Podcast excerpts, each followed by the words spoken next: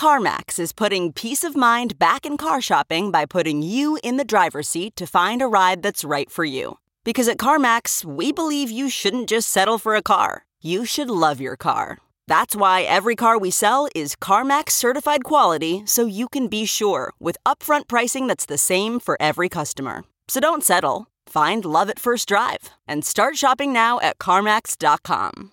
CarMax, the way car buying should be. Okay, picture this. It's Friday afternoon when a thought hits you. I can spend another weekend doing the same old whatever, or I can hop into my all new Hyundai Santa Fe and hit the road. With available HTRAC, all wheel drive, and three row seating, my whole family can head deep into the wild. Conquer the weekend in the all new Hyundai Santa Fe. Visit HyundaiUSA.com or call 562 for more details. Hyundai, there's joy in every journey. Thanks for listening to Unchained, your no hype resource for all things crypto on the Coindesk Podcast Network. You can also listen to the episodes on the Unchained feed earlier if you subscribe there. Plus, check out all our content on our website, unchainedcrypto.com. I think that, you know, you're getting right into the peeking behind the curtain, seeing what's happened there. They're telling you what they say and what they saw and what they did. And they're just going to be a number of them in a row. So they started with a smaller one, I think, to build to the credibility of each one as they go along, right? They do Yedidia first, then they knew Wang, and now they're getting to Ellison. So I think that's intentional. It's like a, putting these stepping or these stones in place to build it up, this foundation. And so I think it's a that's a smart strategy on the government's part. Hi, everyone. Welcome to Unchained, your no hype resource for all things crypto. I'm your host, Laura Shin, author of The Cryptopians. I started covering crypto eight years ago, and as a senior editor at Forbes, was the first mainstream media reporter to cover cryptocurrency full time. This is the October 9th, 2023 episode of Unchained. DeFi just got way easier with Vaultcraft, Popcorn's no code DeFi toolkit for building, deploying, and monetizing automated yield strategies. From institutional service providers to DeFi degens, anyone can use Vaultcraft to supercharge their crypto with custom cross chain yield strategies. Learn more on vaultcraft.io. The game has changed. The Google Cloud Oracle, built for LayerZero, is now securing every LayerZero message by default. Their custom end to end solution sets itself up to bring its world class security to Web3 and establish itself as the HTTPS within LayerZero messaging. Visit layerzero.network to learn more. Buy, trade, and spend crypto on the Crypto.com app. New users can enjoy zero credit card fees on crypto purchases in the first seven days. Download the Crypto.com app and get $25 with the code LAURA. Link in the description. Today's topic is the ongoing criminal trial of Sam Bankman Fried. Here to discuss are Sam Enzer, partner at Cahill Gordon and Reindel, and Brian Klein, partner at Waymaker. Welcome, Sam and Brian. Thanks for having us on, Laura. Thank you, Laura, for inviting us on. So, you were both recent guests, so I'm not going to go into your backgrounds first, but to help people differentiate your voices, Sam, why don't you start by telling us what your top takeaway is so far from the trial? Um, I think the the top takeaway is you see the government honing in on their theory. Uh, a big part of their theory of the alleged fraud is this notion that FTX told customers, "Hey, deposit your money; it's safe." Without disclosing that they were going to let an affiliate, Alameda Research, use the funds to trade and have special privileges that other customers of FTX did not have. That I think is one interesting thing. And then we've seen from the defense side some of their defense themes come out, like that Sam Bankman Fried thought it was legitimate for Alameda to have these privileges that he didn't think there was anything wrong with that because there was enough collateral for the money Alameda was borrowing. And some of the defense themes in terms of normalizing the conduct. So things like they were building the plane while they were flying it to help the jury sort of understand that things were chaotic and they shouldn't necessarily infer criminal intent from things that may have just been sloppy, negligent, overlooked. And Brian, what would you say your top takeaway is so far? I think the government's diving into this case and going to the deep end very quickly. I mean, they're calling key witnesses right off the bat. Gary Wang's up now. and then they're going to call Caroline Ellison. These are the people everyone's been waiting to hear from, and they're coming up right away. And so, one of my questions is, how is this case going to go five to six weeks? I don't know what's had it take that long. If they're going through key witnesses off the bat, now we can all anticipate other types of witnesses they'll call, things they'll do, but I mean, they're really going right at it right away. All right. So let's dive in with the very beginning of the trial, which was this new term I learned uh, some point in the last couple of weeks, voir dire. Voir dire. Did I say that right? Correct. Um, which, Sam, I love this term. I've know I've said this multiple times. It's jury deselection. And what we ended up with is a jury that consisted of people with these professional backgrounds. There was a physician's assistant, a social worker, a Metro North train conductor, a librarian, a United States Postal Service vehicle maintenance worker, special ed teacher, a nurse, a Ukrainian advertising person, and then there was a retired iBanker. Um, and yeah, it was about three quarters women and I think a fourth men. And so I wondered how you thought these people, you know, the fact that, for instance, uh, nearly none of them have financial backgrounds uh, would affect how the trial unfolds. I, I think what's interesting about jury selection, and it's not surprising there's a postal worker there because almost every case I had, there was a postal worker. um, so a lot of government employees get called all the time. They get full pay while they're in jury duty. So it's easier for them to serve, which is a kind of interesting thing. That sounds like a Manhattan jury to me. I mean, you've got a lot of well educated people. You've got people from professional backgrounds, some of them. And you've got a pretty diverse array of people who would live in the Southern District of New York, which stretches from, you know, Staten Island, Manhattan, the Bronx, and up. And so I think this jury, you know, reflects a cross section of that district. You know, you can read into, well, you got three quarters women, one quarter men, and there's only one or two hard finance people there. I don't think that really matters here. I, I think that the prosecutor are putting their theory forward in a something that lay people can understand, and they need to do that anyways, because you're always speaking to the juror or the jurors who aren't the highest educated people or aren't the most professionals or don't have the special maybe skill set that's relevant for your trial. Because you got to if you're a prosecutor you got to get 12 people to agree unanimously on something. So you can't be talking above the head of anybody um, and i think that's going to be a real focus of the prosecutors here is making this a simple understandable case and you know often the defense tries to make things seem more complex than they are, or it may be complex and just explain the complexities. I agree with all of that. Um, and I'll just say, I think the makeup of the jury, I think, would be it doesn't favor one side or the other from what, what's described. But I think one thing to remember is the jurors can talk to each other, right? So if you have one or two that you educate and they get a point, they can educate the rest of the jury. And so I think the way both sides look at it is they think about who do I need to arm with the points who can then advocate in the jury room when it comes to deliberation. So maybe they're not all finance people, but if one finance person gets it and they can explain it to the others, that makes sense. And then there may be something that that is, you know, more understandable for the postal worker that is that they can relate to more that they make make more sense. And you know, another important thing is, regardless of finance, a big part of the jury's job is to evaluate witness credibility, and that's something everybody is equipped to do. Indeed, the folks who may not be in front of a computer all day, but rather are delivering the mail to lots of people, talking to lots of people, may have a pretty good sense of what to look at when they're evaluating demeanor to determine whether somebody's lying or not. And they have value to add in that room.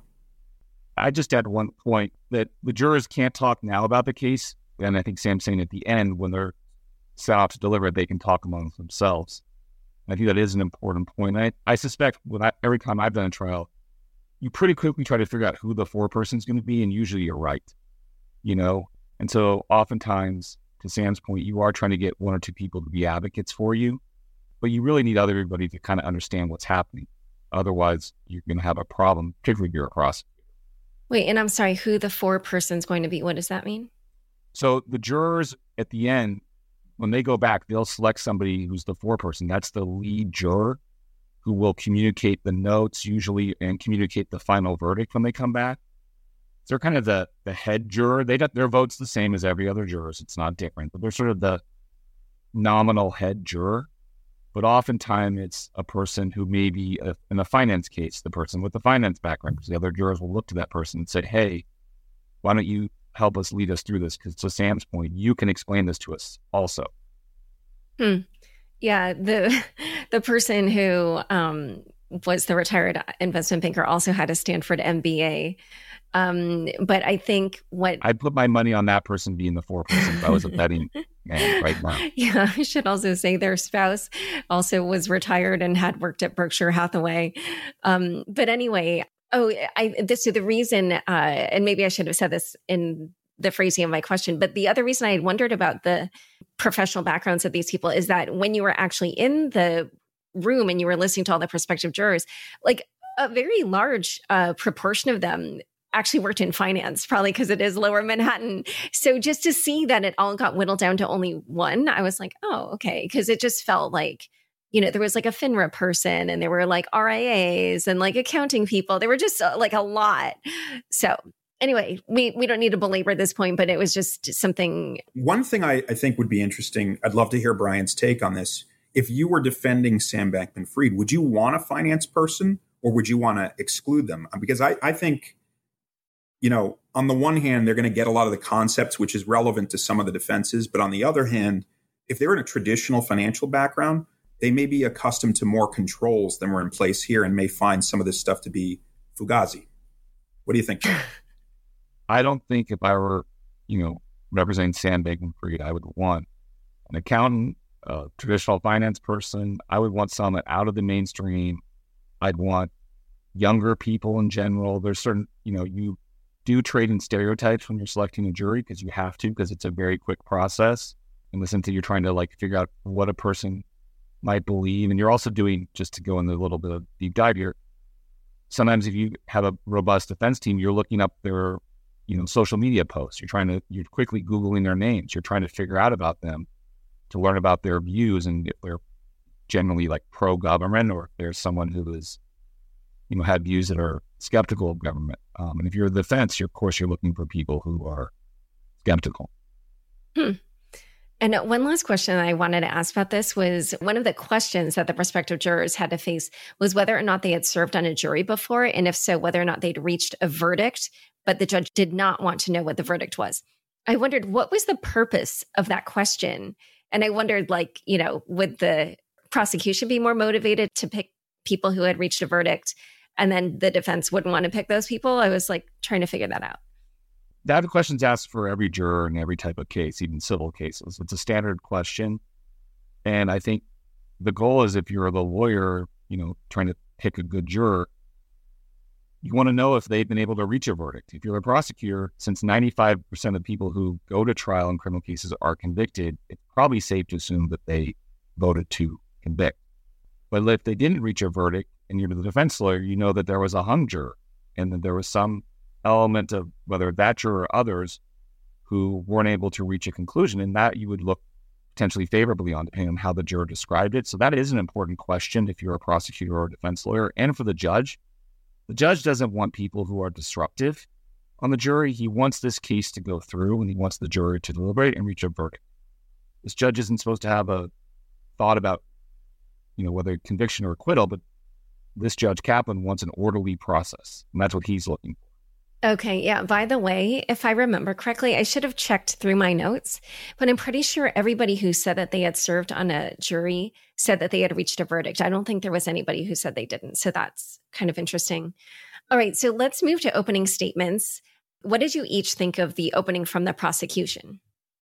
So I, I thought it was a textbook government SDNY opening in terms of the style, well done in terms of being accessible to the jury, simplifying the issues, executed well as as I can tell from the from the transcript. And I think the general theme was, you know, to explain at a very simple level how a fraud was committed by Sam Bankman Fried and the essence of the of the the fraud. What was it?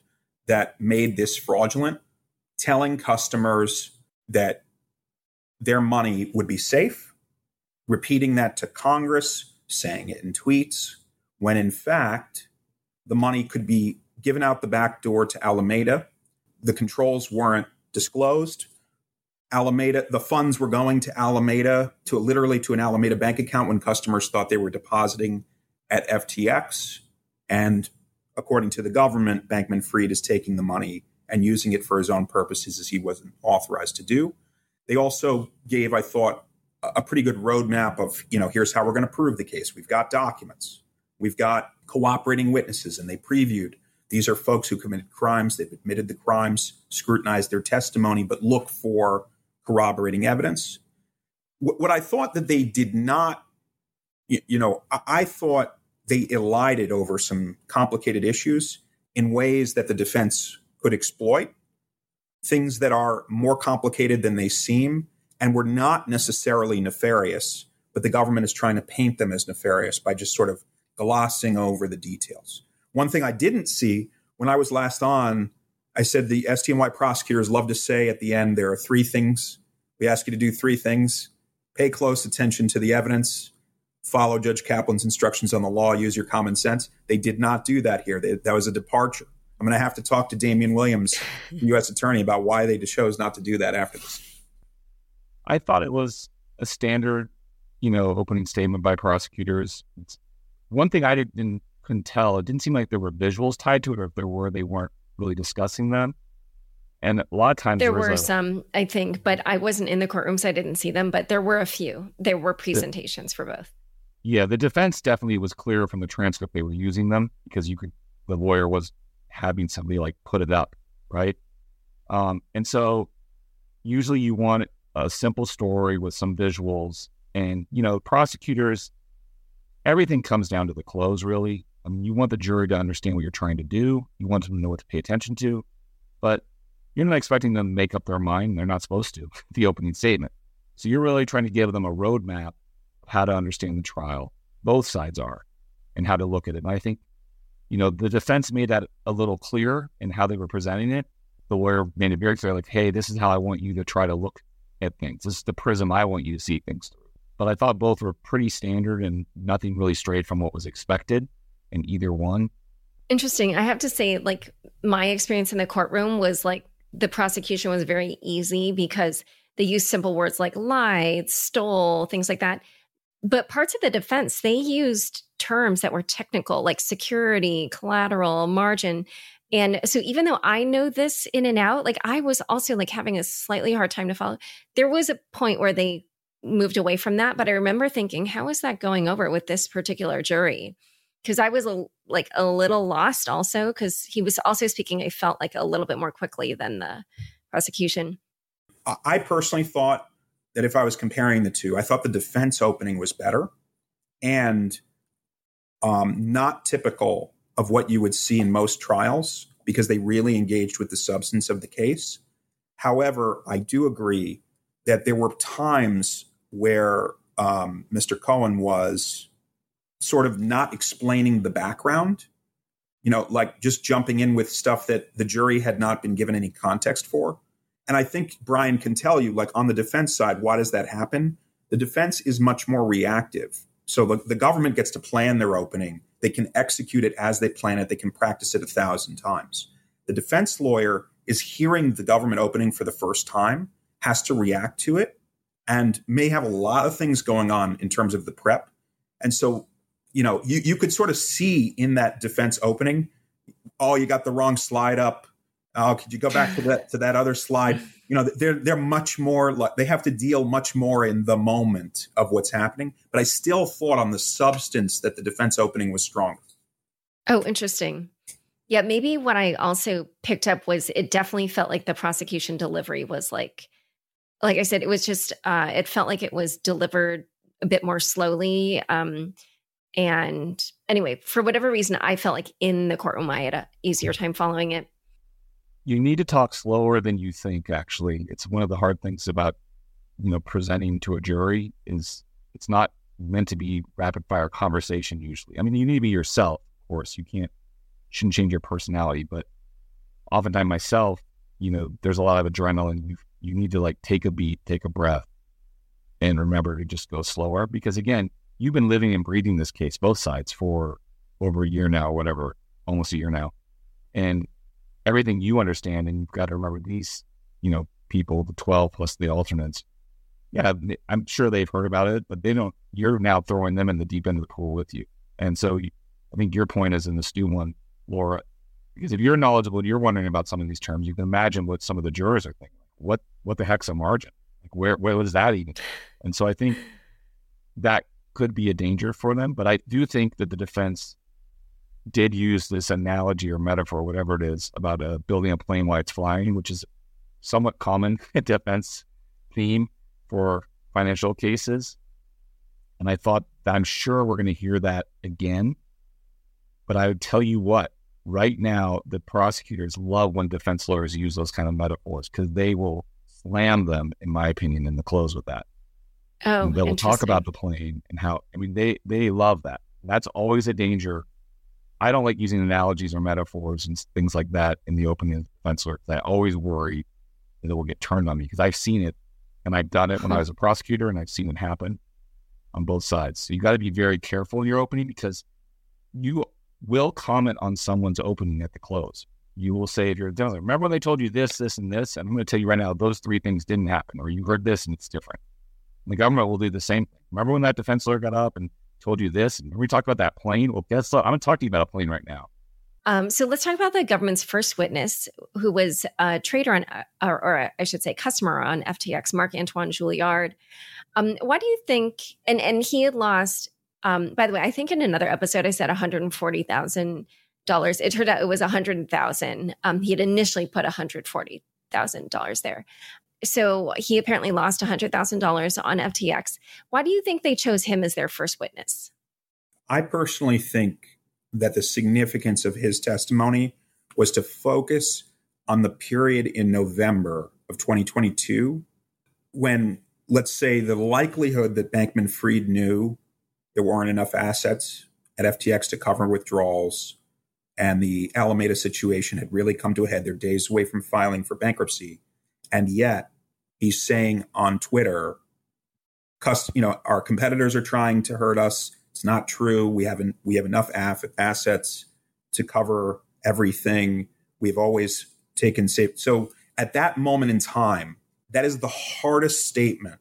That's the tweet that gets deleted, I believe, as well.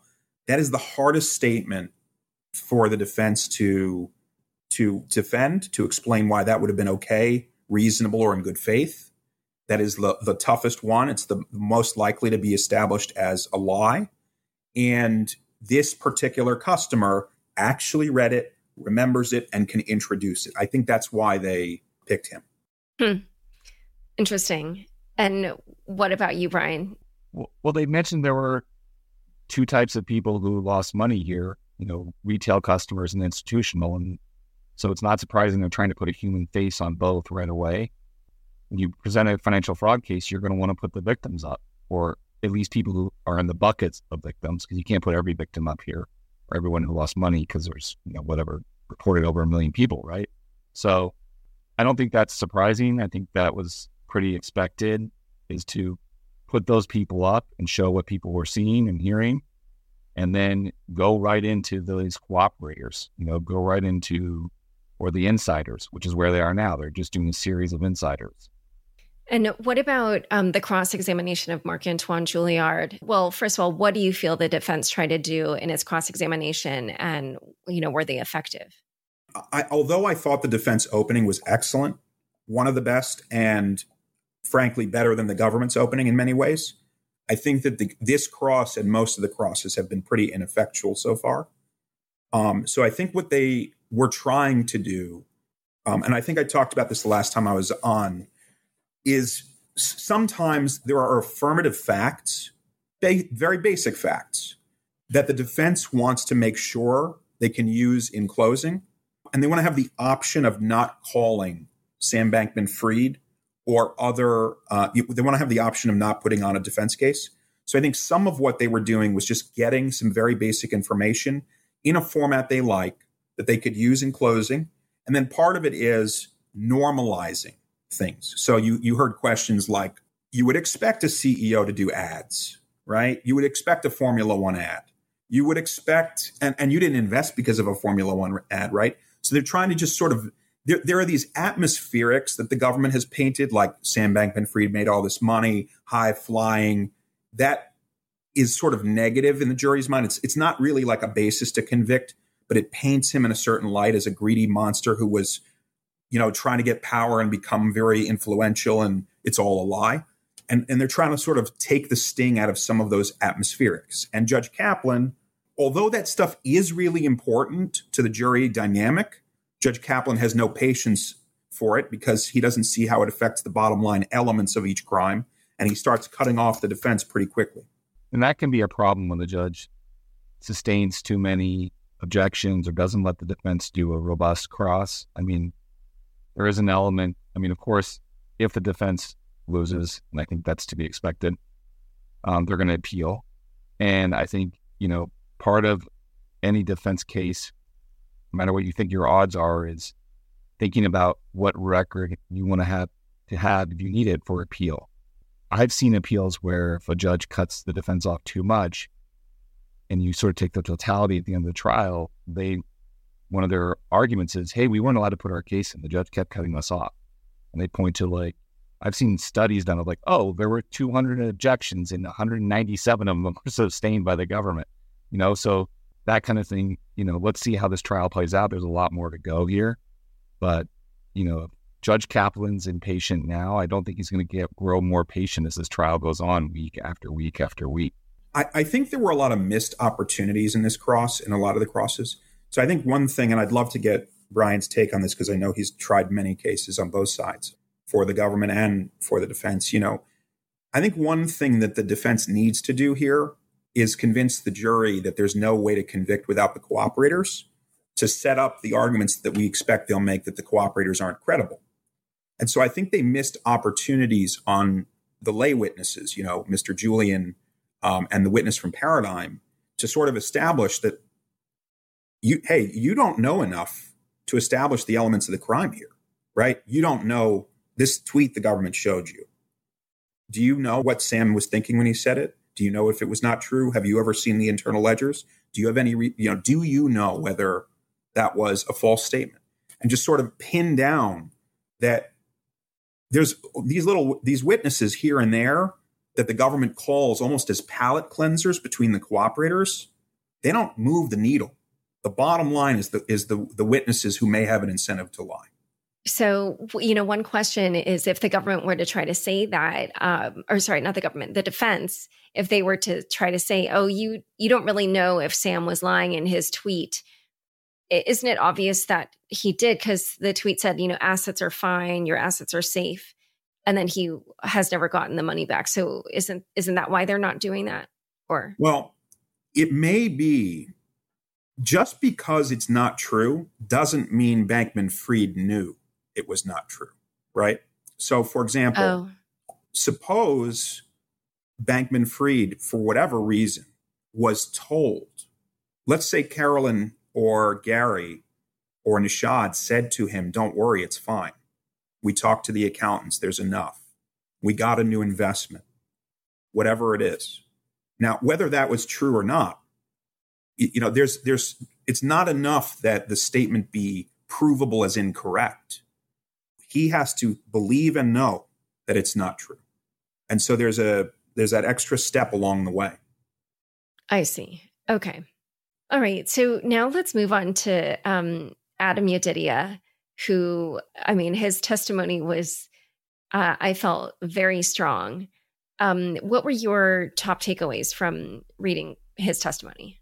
I think with these next witnesses, the insiders, this is a real problem or the defense.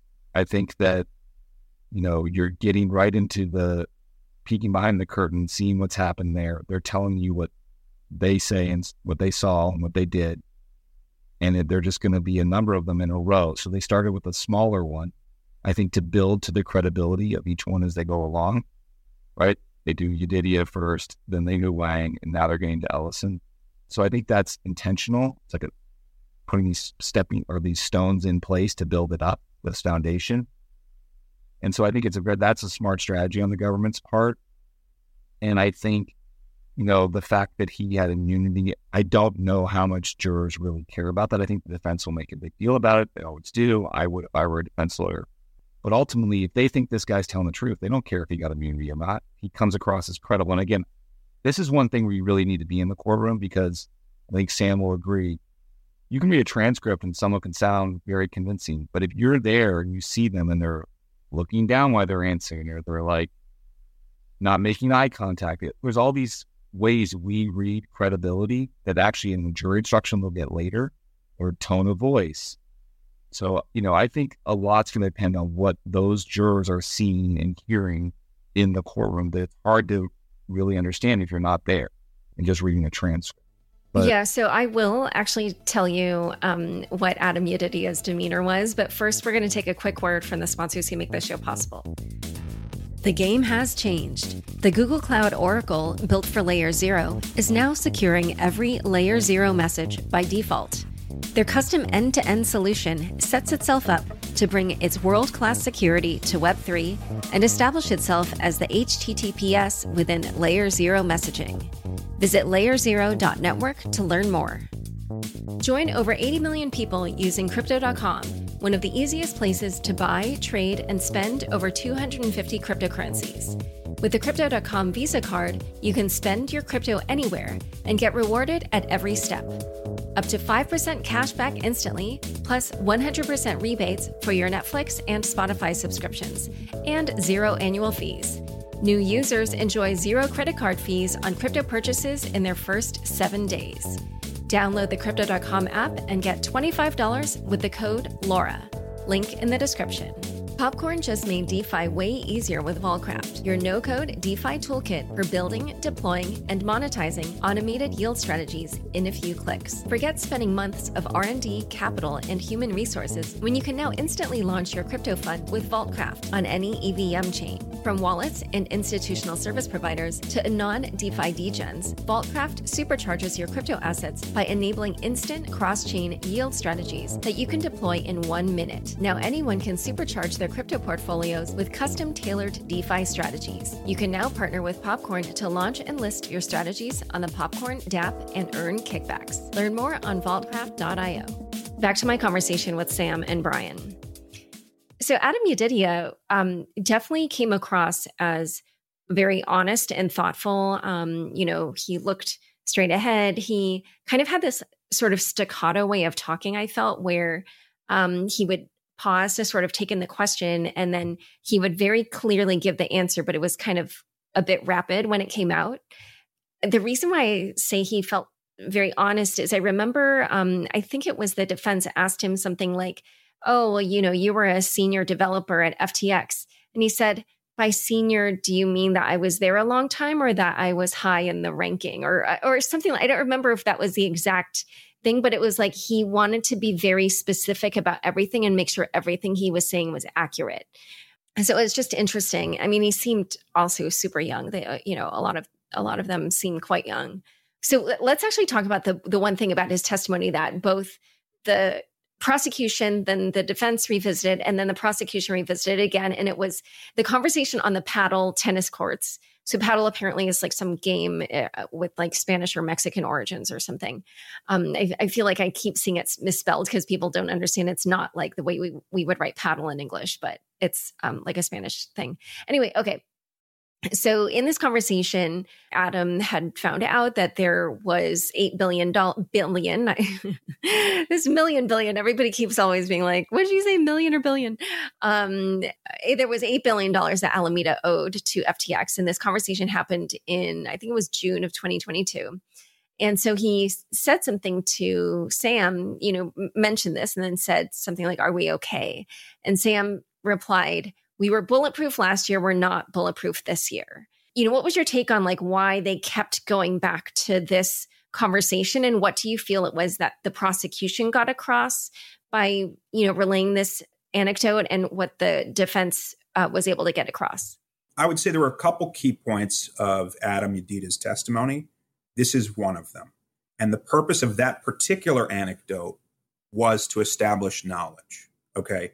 If if Sam Bankman Fried is saying from his own lips in June of 2022, which is several months before the tweet, the witness before described where he says we have enough money, is saying we're not bulletproof.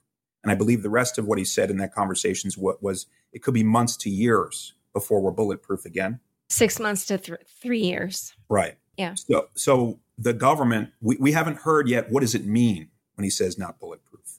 But you're gonna you can expect that they'll argue in closing, or maybe other witnesses will elaborate on this.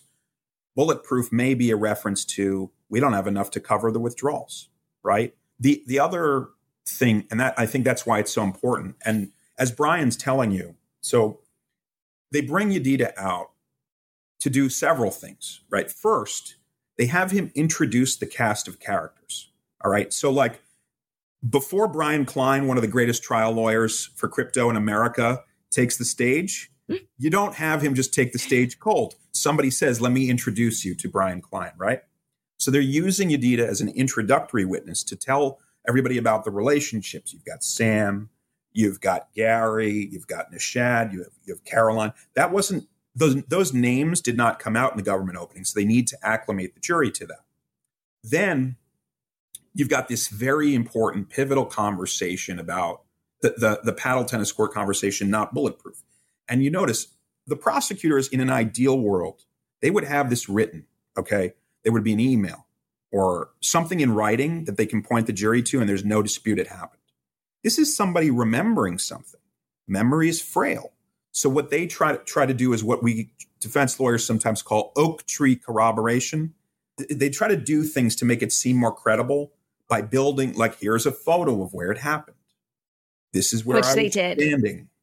Yes, they Right. showed a, a photo of the paddle tennis courts, and then they said, "Where did you have this conversation?" And it was like, "Oh, Sam was under this hut in between these two courts." It was very specific. So they're trying to to create the impression that even though this wasn't written in stone, it's written in his memory in stone, and they want the jury to remember it with the photo and the association. There were a couple other things that he talked about, which one thing that is going to be significant is Yedidia mentioned that Bankman Fried instructed everybody at FTX to communicate in Signal to have auto delete. And he said that the reason that they wanted auto delete was because it would look bad if regulators saw the communications. Not a helpful fact for the defense, very helpful for the government to argue consciousness of guilt. And then on, on cross, I do think, um, you know, I thought there were two very important points that the defense made on cross. So one of them has to do with this idea that when you deposit money to FTX, it's actually going to Alameda in an account at North Dimension Bank within Silvergate Bank. Okay, this is a very important fact for whether or not customers were misled. And let me just, if I can just go to the transcript here, this is at um, page 2365, I think, of the transcript. What, what the defense got on cross was that customers were told that their deposits for FTX would go to North Dimension in the wire instructions. Okay, this is in the testimony on cross, and it was something the defense mentioned in the openings. That's so you, you see, you've got a problem here, a hole in the government's theory. If this is a fraud that the money can go to FTX, how do we reconcile that with the fact that customers were notified? They were it was disclosed to them in the form of these wiring instructions. Now, is that enough? Did the customers appreciate it? But it's different than saying there was absolutely no disclosure.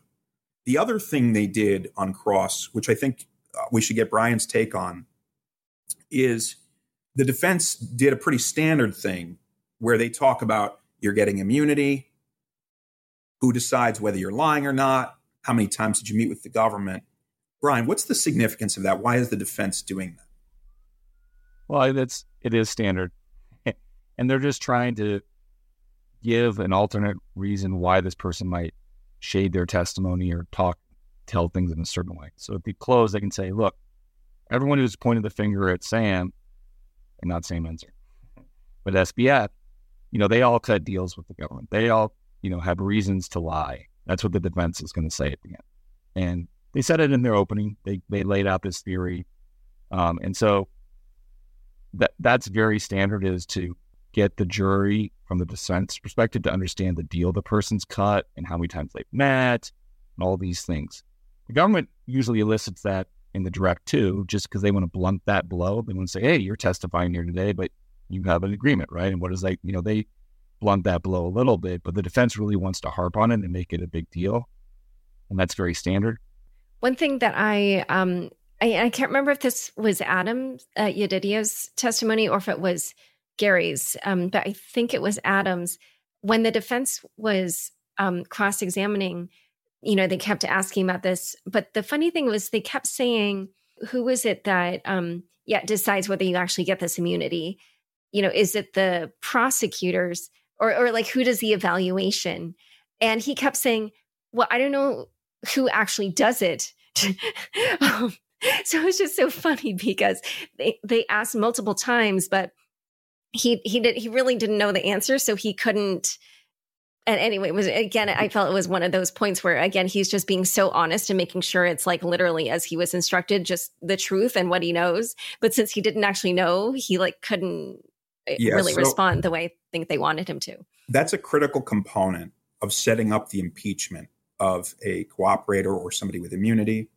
And I think what you saw there was what happens when a defense lawyer doesn't execute the question properly. They need to ask foundational questions that are simple for the witness to to lock it in. And I think my friend who was doing that cross, Chris Everdell, he and I were prosecutors together at SDNY. We worked together on the defense side. Very good lawyer. For whatever reason, he just did. He tried to jump to the ultimate question without taking the methodical, you know, do it step by step to lock the witness into that. And as a result, he kind of lost the opportunity to make that art. Well, he doesn't have the testimony he needs to make that argument, but I'm sure he'll be able to establish it later. And and remind me, was it Yedidia that it he had Yedidia. that? Oh, okay, okay. And if it's helpful, I found the um, so it's page two thirty five of the transcript, and this is what I was referring to, and it says Everdell is asking witnesses uh, uh asking questions of Yedidia, and he says customers also were aware that their money was going to North Dimension bank account, right? Answer yes. Question This is a 236. Okay. Because that was on the wire instructions that they were given, right? Answer yes. And when they did make their deposits, they got a credit on their FTX account, right? Answer yes. So this is clearly going to be one of the arguments the defense makes. There was no fraud. We disclosed it. This part of the, the government told you in their opening their opening statement is a promise, members of the jury. They told you they promised that the evidence will show what we say. Okay. They, they made a promise to you that there was a lie about customers' money going to Alameda and this bank account. Well, that, that promise they made is not true. I know, but I'm pretty sure when the prosecution went back, I think she said, did was it ever disclosed to customers that Alameda was the ultimate owner of that bank account and that North Dimension was owned by Alameda and that was not. So I think she right yeah, I think she was able Laura to. Shin for the government. no, I'm not. I'm just pointing out that event that later, you know, I was in the courtroom, so I just remember like, oh yeah, she went back and um, no, you're right. went over and, that point again. And this will be the debate, right? Is it enough to set like does does does the fact that it's going to this other bank account put them on notice that it's actually Alameda? You know, we'll we'll see. And I don't know if there are other pieces of this puzzle that are going to connect North Dimension to Alameda in the minds of customers. Okay. It's going to be, you know, we're going to hear though from these insiders who are all going to say Sam knew and we were we were defrauding people, right? I mean, this is the, you know, I mean, we haven't heard from Caroline yet, and we're going to hear from others. I think as this plays out, the government, you know, Sam Enzer was raising a good point. You know, the defense is trying to take these issues and elicit testimony that's helpful, and of course, the government's they they they're sitting there right, you know, at the same time listening, and they're they know what they're trying to do, and they're preparing that, and they're going to presumably work with their witnesses coming forward and elicit questions and try to close off this uh, area of attack. Um, so I think there will be a dynamic, Sam saying here, back and forth during this trial, and they close about this. But I think you know the real headwind here for the defense is going to be what these inside people inside say, how they describe what happened, yeah, well, actually, this reminds me of one um, emotional moment, I guess you would say, with the Adam Yedidia testimony, which is that uh, the prosecutor said, okay, so in the summer of 2022, you believed in FTX. And even as it started to implode, you sent Sam a signal message saying, I love you. I'm not going anywhere. I'm here for you. Don't worry. But you resigned a few days later and, you know, you no longer believed in FTX. What changed your mind? And his response was, well, FTX defrauded all of its customers. That's devastating testimony. You're going to see that in quotes in the close from the government. Well, the thing is that uh, right at that moment, though, um, so uh, like everyone was a little bit like, uh, and um, I, I can't remember what happened. Maybe maybe the defense tried to make an objection, or I don't remember. But Danielle Sassoon, the prosecutor, she immediately was like, I didn't know he was going to respond that way, but she agreed to have it stricken from the record. So what does that mean? Because it's in the transcript.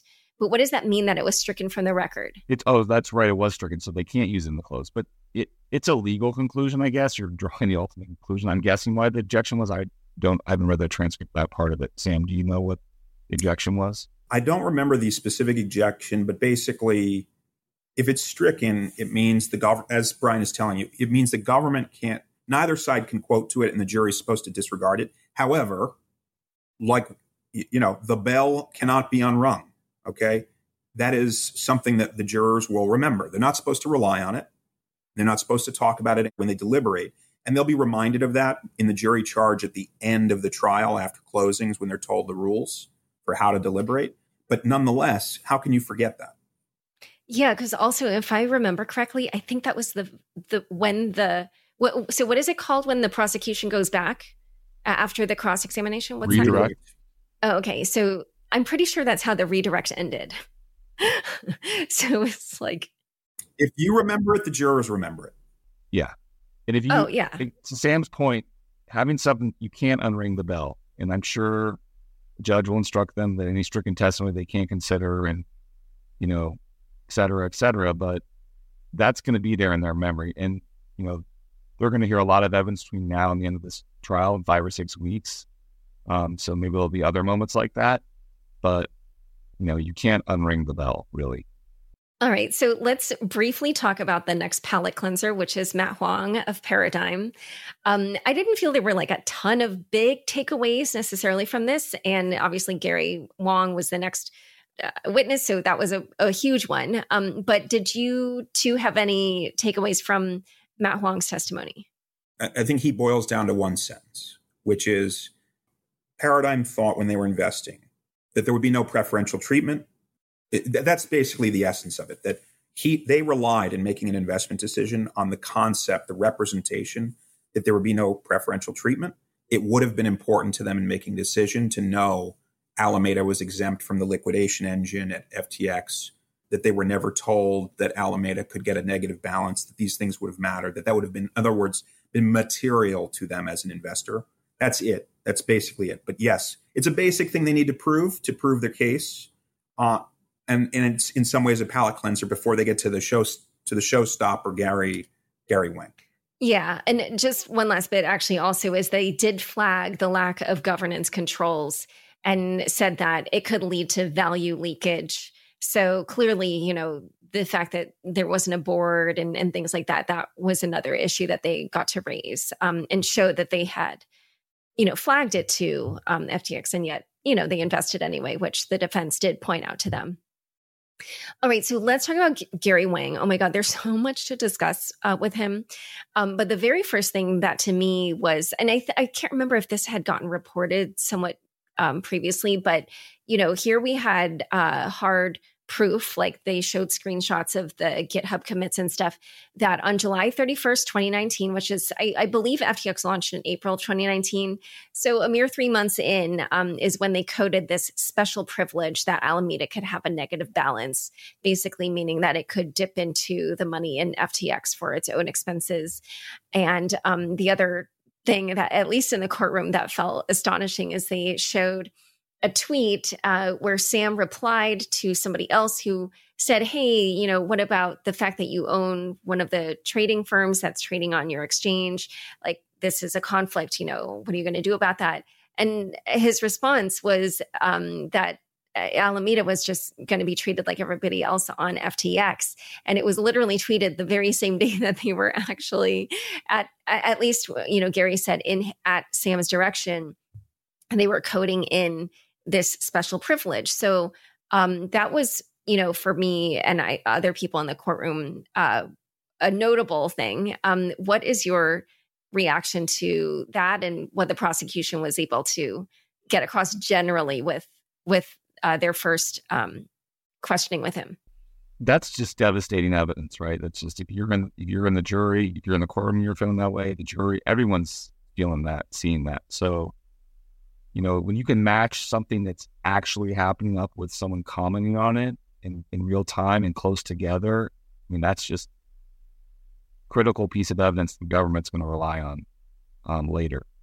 And I'm sure the jury, you know, saw that and paid attention to it sounds like nicely presented to them. So that's a that's a serious one of the many serious problems that the defense faces here. Yeah, and I think what's really damning for the defense there is look at how active it is. Okay, to get the special privilege, they had to actively code it. This this is not like an oversight. Okay, this isn't we're building the plane as we're go, we're flying and oh we forgot a wing. We had to actively do this. We had to code it in affirmatively.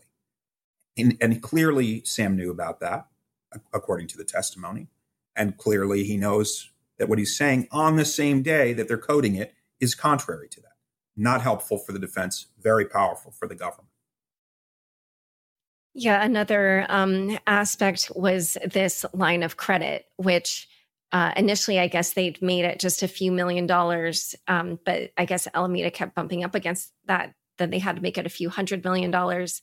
And then the funny thing is, at one point in the cross examination, um, the defense asked Gary, so did you, you know, so when you brought it up to a number that you felt couldn't be, you know, breached, Gary said, Oh, well, do you mean the first time or the second time? Because he was like, The first time I thought, you know, they would never hit $1 billion but then they did. So then I bumped it up to 65 billion. So that was sort of a funny moment. I, I'm not getting the phrasing exact there, but uh, again, eh, like, yeah, the, this was obviously um, a poor, I guess we would call this a poor fact for the defense.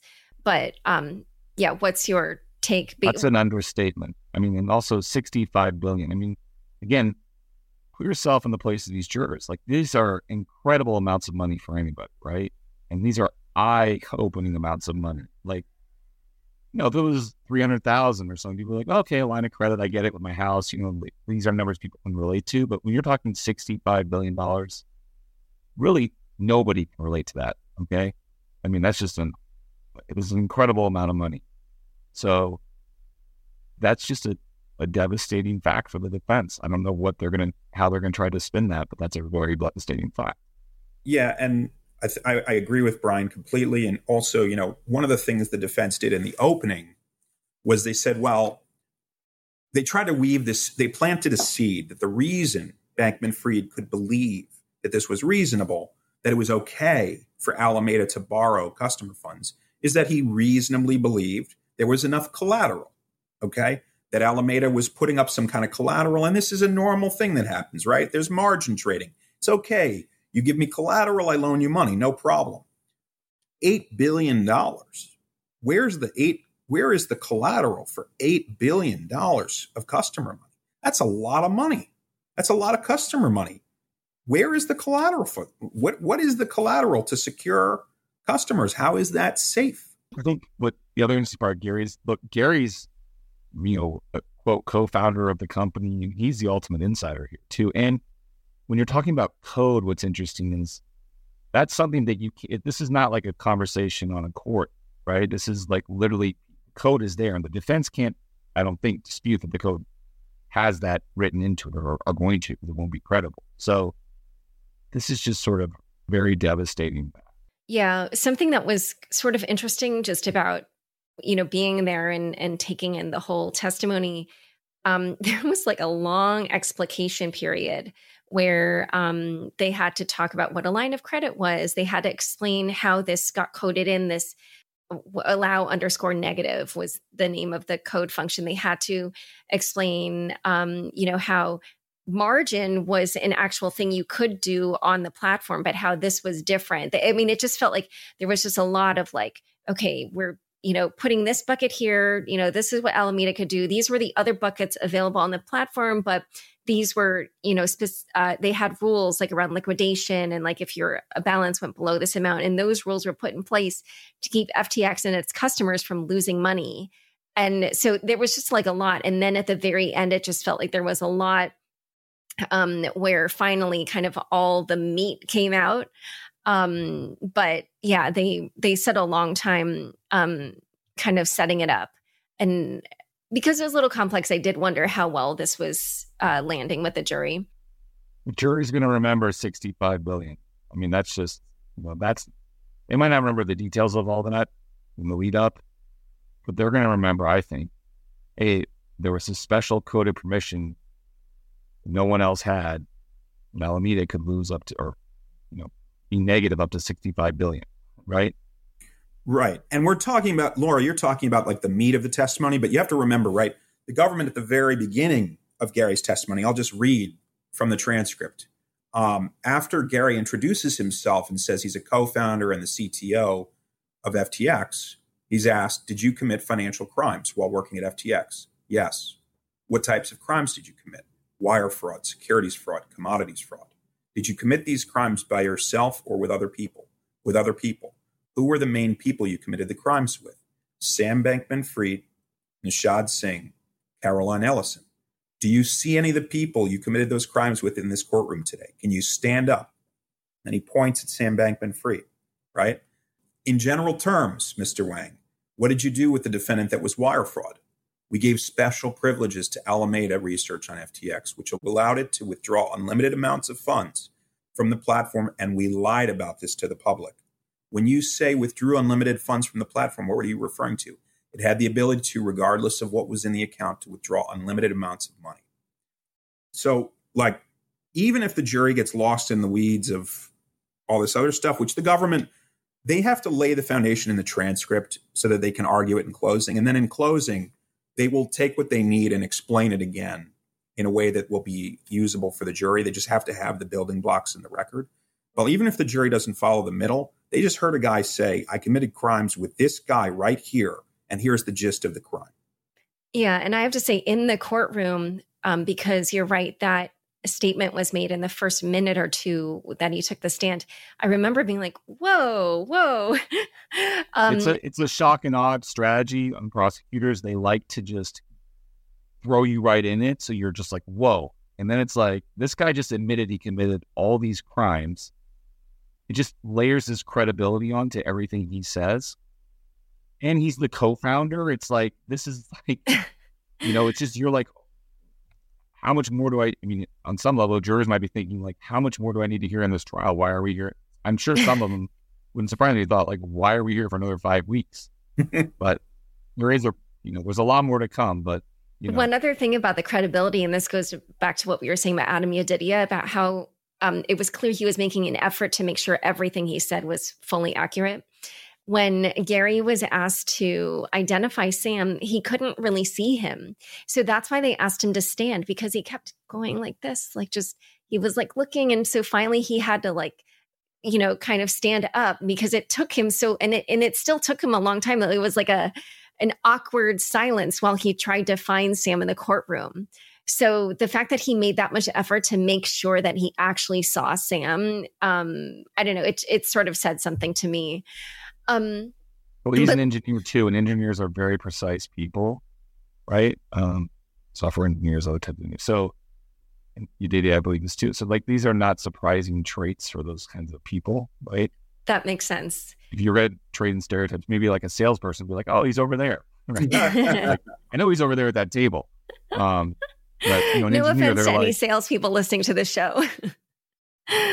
um, so let's now talk about the defense because I, have been reporting uh, a little bit, like on my Twitter and some of these short recaps that I'm releasing on the podcast every day. But one of the really notable things uh, to me is that the defense seems to be irritating Judge Kaplan. Frankly, uh, I don't know if agree is quite the right word, but let's just put it this way. I believe it was uh, Marc Antoine Julliard and then, you know, Matt Huang, like Adam Yedidia, Matt Huang, like pretty much like all the witnesses, whenever they do their cross examination, there will be sometimes multiple times throughout the questioning a section where they just ask super basic questions that have already been covered that are not even like anything complicated. Like, um, I remember for Gary Wang, he said, You met Sam at math camp in high school. Like, like, why are you repeating that? We don't care. it's not important.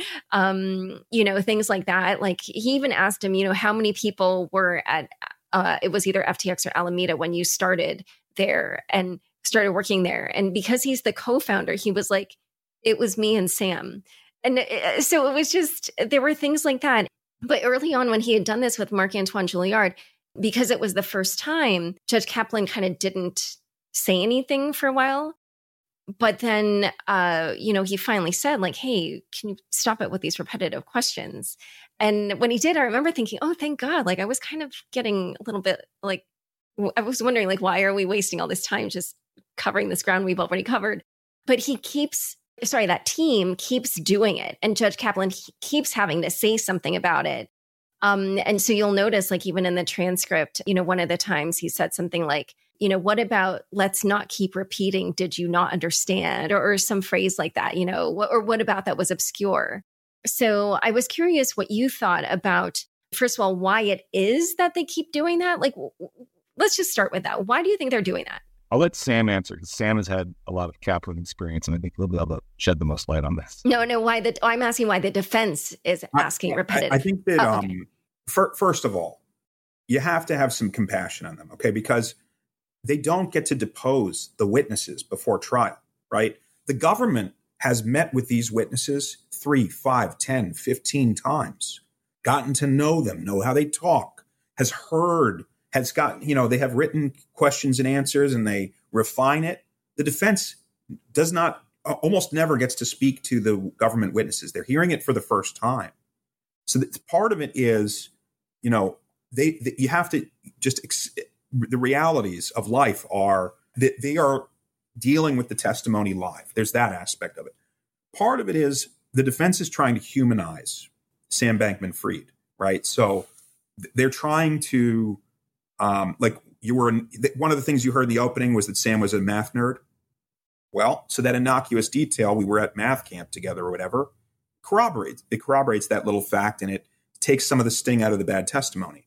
Um, but you know, Judge Kaplan is not patient. He is he expects things to run efficiently. I think it's been a long. He used to be a trial lawyer. I think it's been a long time though since he lived on the defense side and was in the realities of what it's like to, you know, get the government's witness statements the night before and be up all night, you know, preparing your cross. And frankly, I think it would be better for him to be a bit more patient with the defense because look, the kid is facing a long time in prison. He gets due process. At the end of the day, if we waste a minute or here or two on a couple questions that may not move the needle, let him do it right? Let them do it. And I think a lot of judges would be more solicitous of the defense, but that is not Judge Kaplan's MO. I think I said last time, um, Judge Kaplan is a brilliant judge. He's great, very smart, but he's tough, draconian, I said. And I even described him as a hanging judge when it comes to sentencing. And th- you're seeing some of that behavior. He, I think what you're seeing, even if the judge doesn't mean to do this, in his mind, the defendant's guilty and he wants to move this along. Let's get to the meat of it. I think I would just add to that, which is if you're a defense lawyer, at some point in any trial, you're going to upset the judge, and usually a prosecutors upset the judge too. So it's not unusual that lawyers do something that bothers the judge. Often, does, it sounds to me like Kaplan here is trying to move things along, and they want to be seen as helpful to the jury because they're probably sitting there thinking these jurors are bored too. These are repetitive questions, and even some of the reporters. and the reporters. The judges like to be liked by the jurors. They want they want them to have a good experience. You know, they think take the jury system very seriously, and so they don't want these people to have their time wasted if he feels like it's wasting time. Um, and he's probably it sounds like from what you're saying, he's got a pretty good read on the room. About how people are feeling about some of the cross examination questions. So judges do take that role seriously. As a defense lawyer, you sometimes have to ask questions and do things that you may annoy the judge because it's part of your job is to be a bulldog for your client. You can't be scared of that and you can't back down. But you also don't want to necessarily, you don't want to unnecessarily uh, cause a problem with the judge early on a long trial because it's not going to get better five or six weeks in. Okay, so I I have a question because when he asked things like, you know, did you go to math camp with Sam?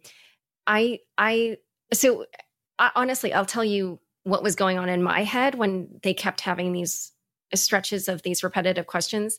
First of all, I thought um, the first time that he did it before the judge said anything, um, what was happening was that um, they would do a block of the repetitive questions and again this is a point when when the judge you know had never said like stop doing that then they would do a block of questions where they're uh, the government kept objecting and every um, i don't know about literally every but many of the objections were sustained and then they would go back to the repetitive and then they would do another block that were getting objected to and sustained so i thought oh um, maybe the line of questioning is like somewhat inappropriate or it toes the line. So they're trying to pad them the way that we were talking about the, the heavy hitting witnesses versus the palate cleansers. That's what I thought.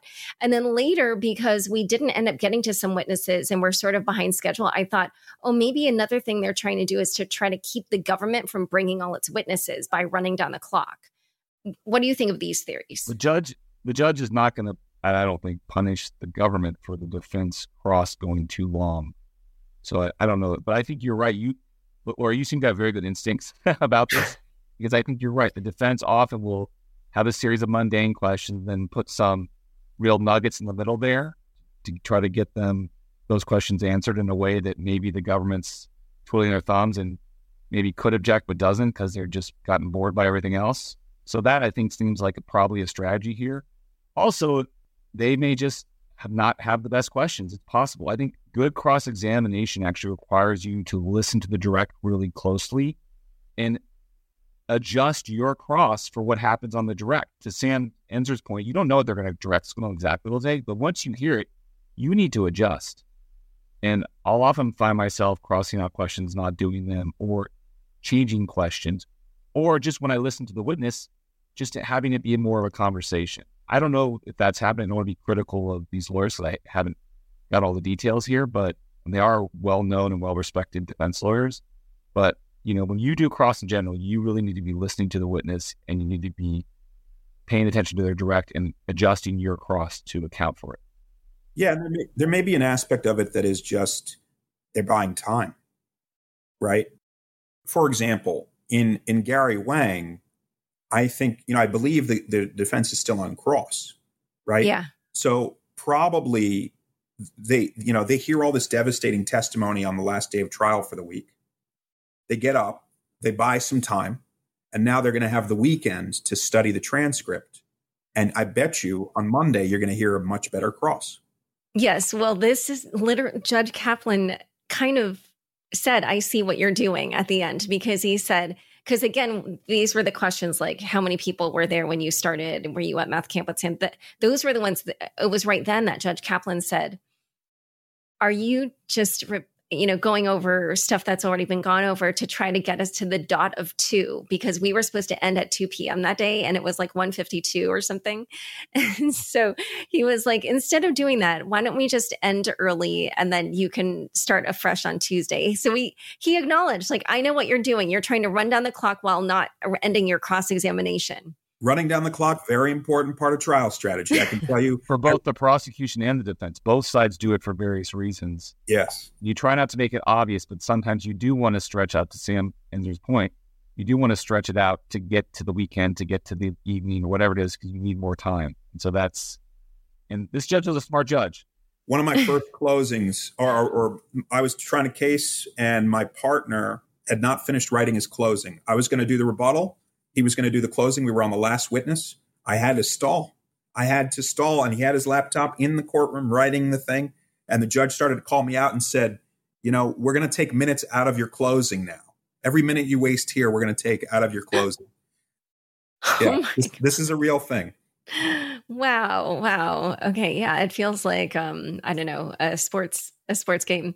Um, so one thing that I did want to ask is, so you know, as we discussed, at least so far, um, more of the objections by the prosecution are being sustained, um, and then you know, I, like I, am not joking when I say that um, uh, it's it's apparent just because now the judge has had to, had to ask like I don't even know like five times like stop with the repetitive questions. It, it's like a a, a, large number so far in just what three days of test, two and a half days of testimony.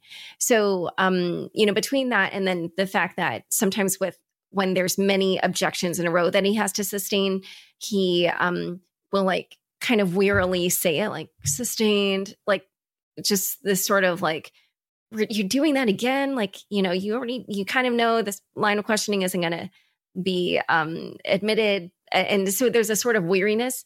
And at the very beginning that the judge he told the jury you know this is my job. I'm supposed to run the trial and i make the rulings of you know what goes in and out. But even if i object to you know a lot of what a lawyer does or even if i get annoyed at a lawyer um, none of this reflects my personal views. Um, but i wondered even though he made that caveat in the beginning do you think this is affecting the jury's perception of i guess in particular the defense but um, or yeah, but Sam Bankman Fried himself you don't want to, as a defense lawyer, be just have your get objected to and have or have that happen to you, right? Because again, if you're feeling it, the jurors are feeling it. You know, you want to be likable because you want that to rub off on your client as a defense lawyer. Um, and you like it if the judge likes you. Judges usually try to treat everybody professionally and, and you know, not show favoritism to one side or the other. And most often they do a very good job. But if you constantly are asking questions, you're getting objected to and it's being sustained, juries be like, why are you going, you know, they start to understand that you're asking questions that aren't proper, right? That's the, that's why they're being sustained. So again, I, I'm not there. I don't know how this is exactly going down the demeanor and the tone, but this is a long trial. Again, I'll just repeat this over and over. You're living with these people for six weeks. You want them to like you because you want it to rub off on your client you're the defense lawyer. Yeah, that's exactly right. This undermines the defense's credibility. That's the bottom line, right? The government is following the rules. The defense is not. That's the the message the jury gets. And then when when you're closing, and you're going to need you, you need to build up a reserve of credibility during the trial, and then you spend it in the closing. You're going to ask the jury to make inferences, right? You want them to read the evidence a certain way. Well, if they don't trust you, if they think you're a rule breaker, that could undermine the credibility you need to make those points in closing. But it's a long trial and they may be able to repair it. But yeah, there's a lot that happens in the courtroom. Like you, like Brian said, you're in that courtroom and the jury sees everything, right? The way that the jury box is set up, they have the best view of everything. They're watching everything. How do the defense lawyers treat their colleagues? How, are, are they chatting with the def- with Mr. with Bankman Fried? What are they wearing? Did they change their clothing? Do they appear sloppy? All of this is being observed. It's all being taken in. It's all part of the fabric. They really will get to know these people by the by the end of it. And the objections getting sustained is not helpful. I had this case where we got an acquittal, and I remember a year later I ran into one of the jurors, and she told me it was like a movie theater, so random. she's like, "That was the best experience she loved it. She's like, I love the, and we thought she hated our client. We thought this woman was going to get client in a New York minute. But, you know, ultimately, and again, I think part of it was we tried to make an enjoyable experience for the jurors, the defense lawyer. We wanted to, one, be likable, but also entertain them and have this rapport, even though you can't talk to them directly. And you, you I think you saw the judge instructed them about, you know, if you see a defense lawyer or prosecuting the elevator, not to say hi to you, you can't do things like that but to Sam's point, they're watching you all the time. They see how you interact with your colleagues. There, there's times when they get bored and they're looking around and be like, oh, Blank is having coffee again. How many cups of coffee does that prosecutor drink a day? Like they random things happen in their minds, right? And so, you know, when you're there as a lawyer in the trial with a prosecutor lawyer, you got to think that this jury, it's a, you have to be like a narcissist. Like everyone's paying attention to me. I got to keep it cool. I got to be likable. You know, I'm going to put my hand around my client sometimes show them this is a real person, knows real emotions. You do things like that. There's an element of theater to all this that shouldn't be lost on anybody um, when you're participating in it.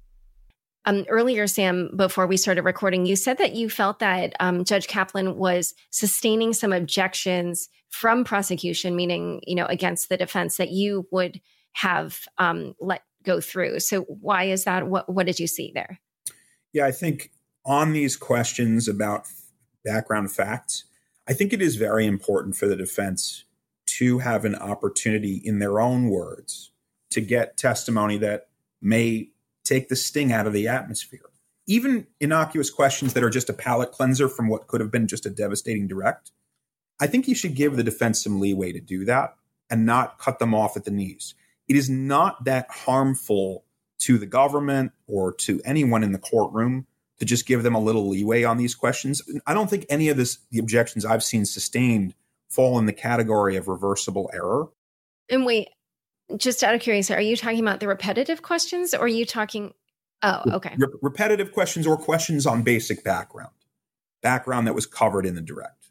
Um, you went to, you know, you went to MIT, you met at math camp. These things, you know, I, I just don't see how that prejudices the government. Um, if, the if the defense was eliciting testimony that shouldn't be allowed in a courtroom and could improperly influence the jury, sure, sustain that objection. The, these objections are being sustained largely to move the trial along, but I think that it's unnecessary to be that strict given the rules that go into criminal process. They don't have discovery. They don't not really. I mean they have some discovery, but not not really. They get the they don't get a transcript of what the witnesses are going to say. They don't get to interview them or depose them ahead of time. I think that it would be better for the appellate record for a fair trial to just let them have it. Let them let them do that stuff. Okay. So, but I actually feel like it's like a it tends to be other questions that actually get the objections. Like he keeps saying stop repeating questions, but it's like it's a little bit different because the ones that where there are objections from the prosecution, those get sustained like there was one set I remember where um, I think it was Adam Yedidia. Um, the defense kind of was trying to ask questions like what was in Sam's mind in various ways and get Adam to say like Sam, you know, was trying to do this or felt that or whatever. And then those kept getting objected to and, and sustained. So would you agree that those were cor- correctly called? I think that's appropriate to to sustain because he can't spec the witness can't speculate about somebody else's mind. However, I can tell you somebody who taught me how to ask those questions properly was Judge Kaplan. And I think he could say, listen, I'm sustaining this because no speculation. But why don't we and he could he has asked questions when he when when the government wasn't eliciting something the way that he thought could be clearer, he would dive in and ask the question ask questions and then remove himself. And I think he could here show the defense lawyer, all right, sir, um, do you know whether Sam had a belief about X? Yes or no? Why do you believe it? What do you believe? Uh, like evidence, not spe- got it. Don't don't give us your opinion. Do you have an instance in mind when Sam said XYZ or something like that? Okay. All right. So we talked a little bit before about how Adam Yedidia has immunity, how, um, actually, we didn't go into detail on this, but Gary Wang has um, what's called cooperation because he's pleaded guilty. And at the very end, they discussed like what that actually means. And they said that um, he is testifying here in cooperation in hopes of um, basically serving no prison time, and that the prosecution at the end will write a letter or or I think it's they they can write a letter called a K5 to the judge about his sentencing. And and then they went into detail about how um, his understanding is that the prosecutors do not promise to make any recommendation about the sentencing, um, but just I think it's just a letter kind of describing his behavior or something like that.